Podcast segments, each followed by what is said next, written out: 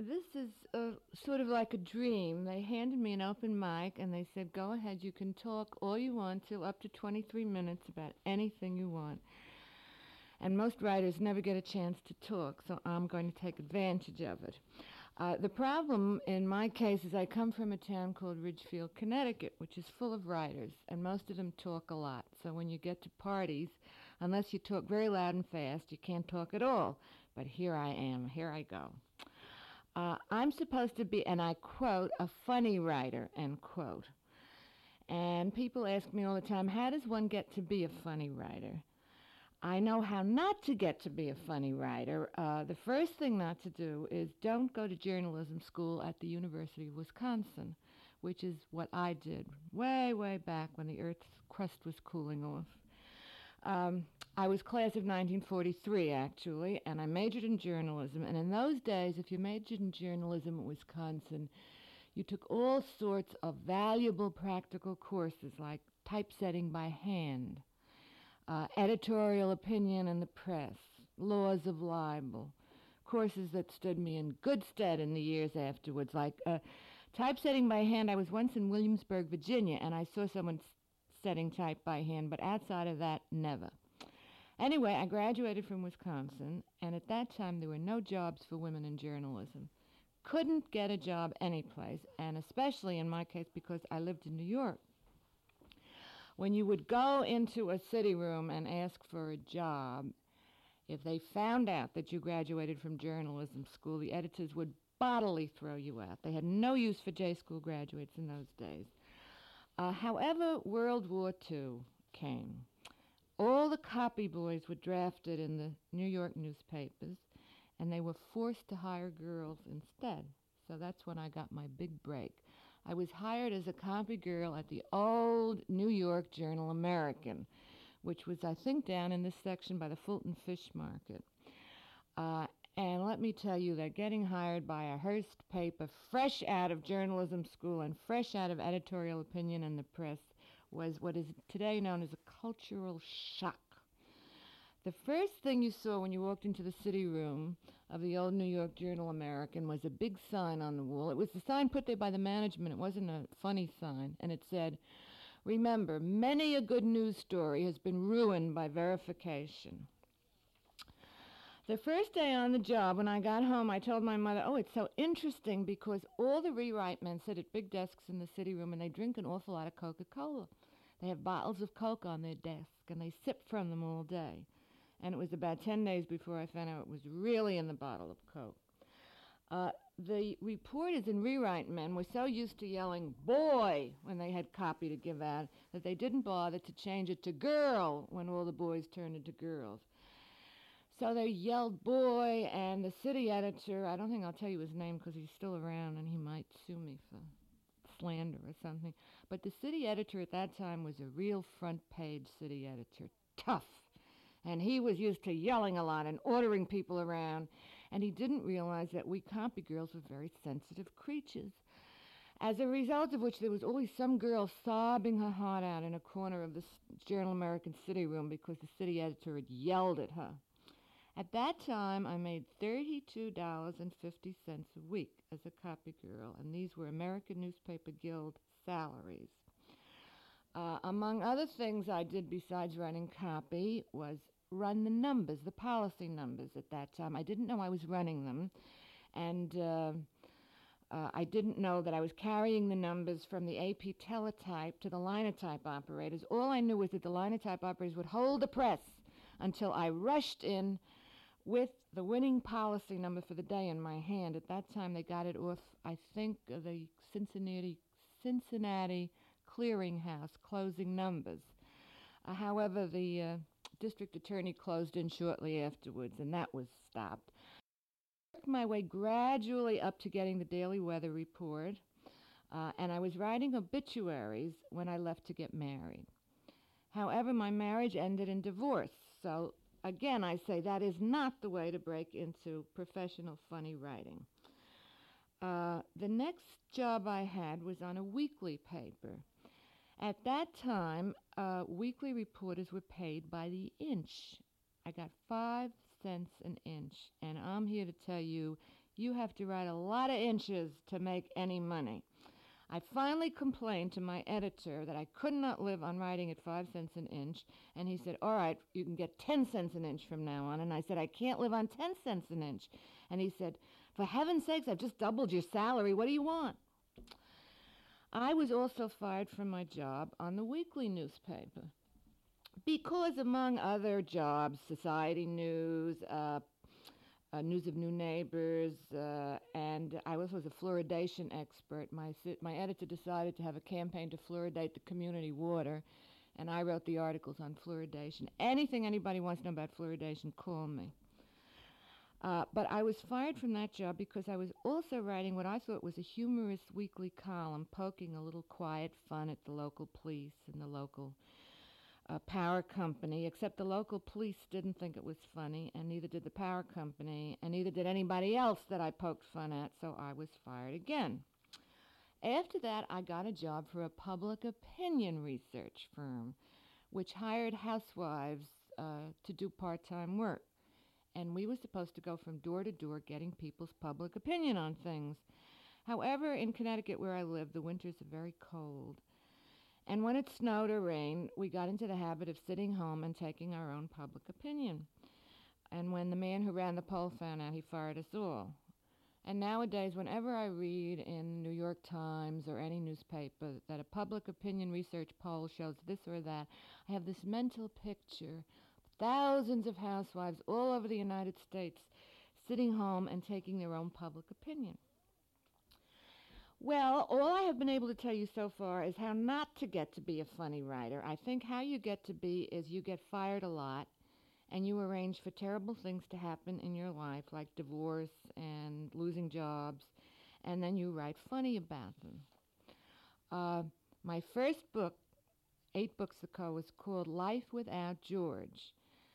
And it was a lucky book because it was bought by Lucille Ball and has been the basis for the Lucy Show for years and years and years, which is a very lucky thing because I get a royalty on every show, and all I have to do is go to the mailbox and get the check out of it.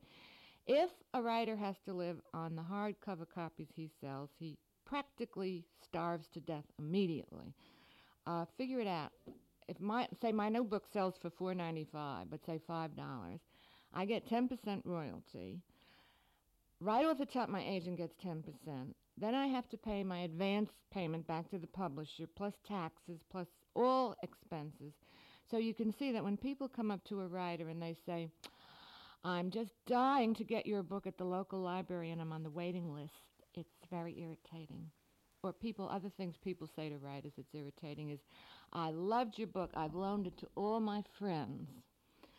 Uh, let's see, to get back to how to become a funny writer. Well, uh, looking back on my long career of arranging disasters to write funny about, the most disastrous thing that ever happened to me was my trip to the Soviet Union last summer. Uh, I wrote a book about it that's just been published, and it's called Are You Carrying Any Gold or Living Relatives? Uh, the title is what Moscow Customs Control asks you when you enter the Soviet Union. And those were about the last words I understood in my two and a half months in the Soviet Union, although I did take a linguaphone course before I went. However, if it is possible to flunk a linguaphone course, I flunked it.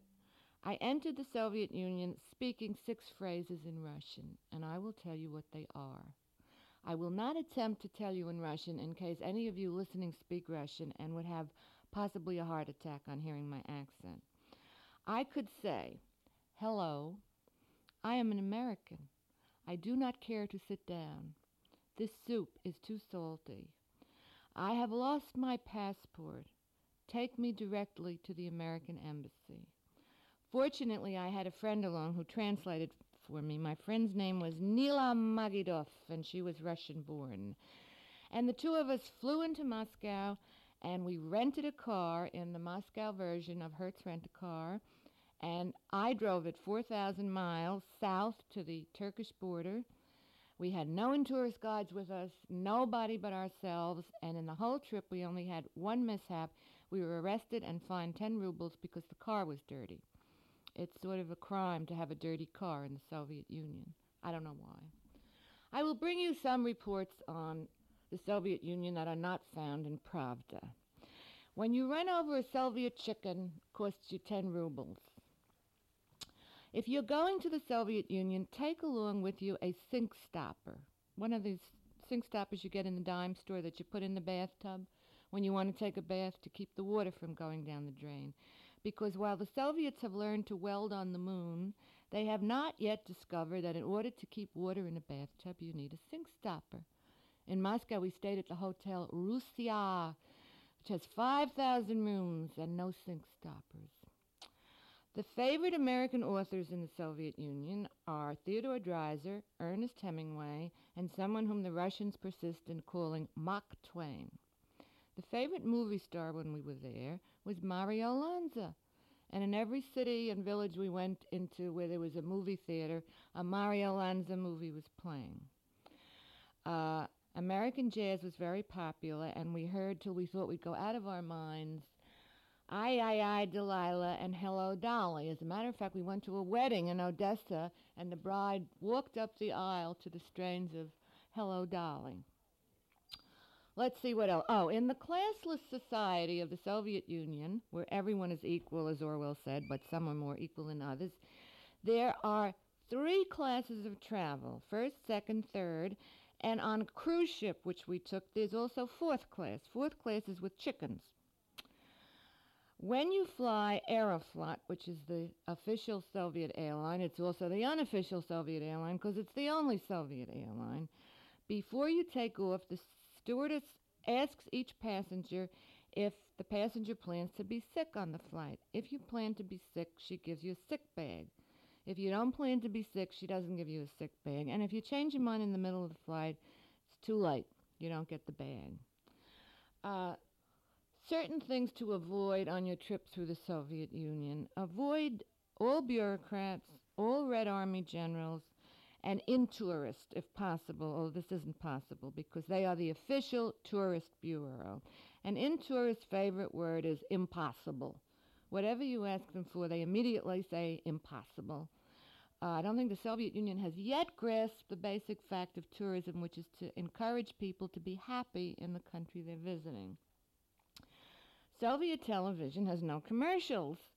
Uh, and if Newton Minow thinks American television is a vast wasteland, I wish he would go over to the Soviet Union and spend one night in front of a Soviet television set, where in the great long gaps between the programs, instead of a sour stomach devil coming out or a washing machine that talks, uh, all there is on the screen is a picture of a hammer and sickle. It just sits there and sits there and sits there. Um, Oh, also Lenin's mausoleum in Moscow. If you have to stand in line for a long time to get in, forget it because nothing is going on. He's just lying there, Lenin.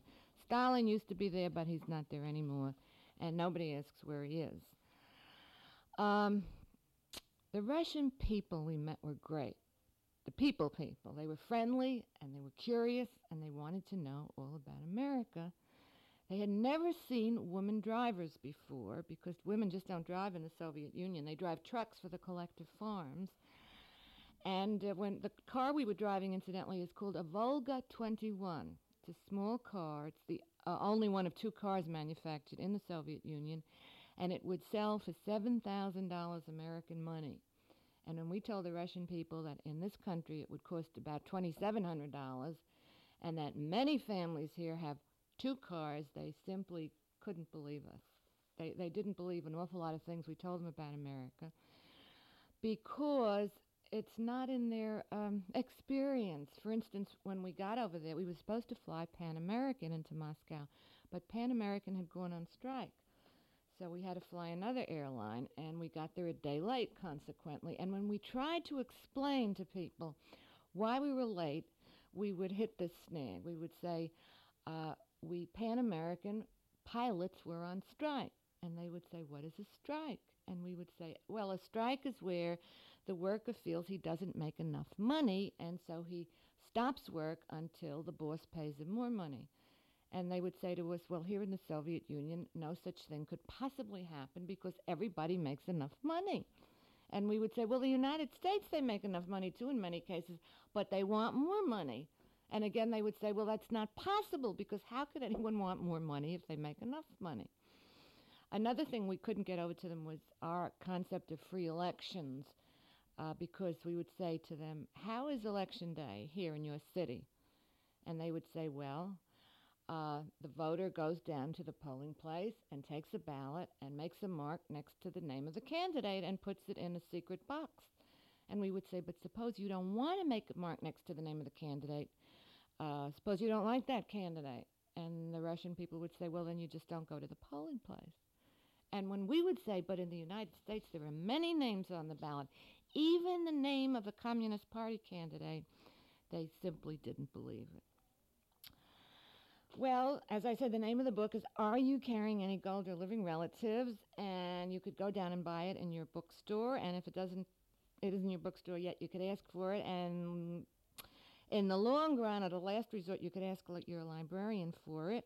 In many cases, uh, it may save you about $3,000 because if you were planning a trip to the Soviet Union, it's possible you'll read this book and change your mind and go to Atlantic City instead.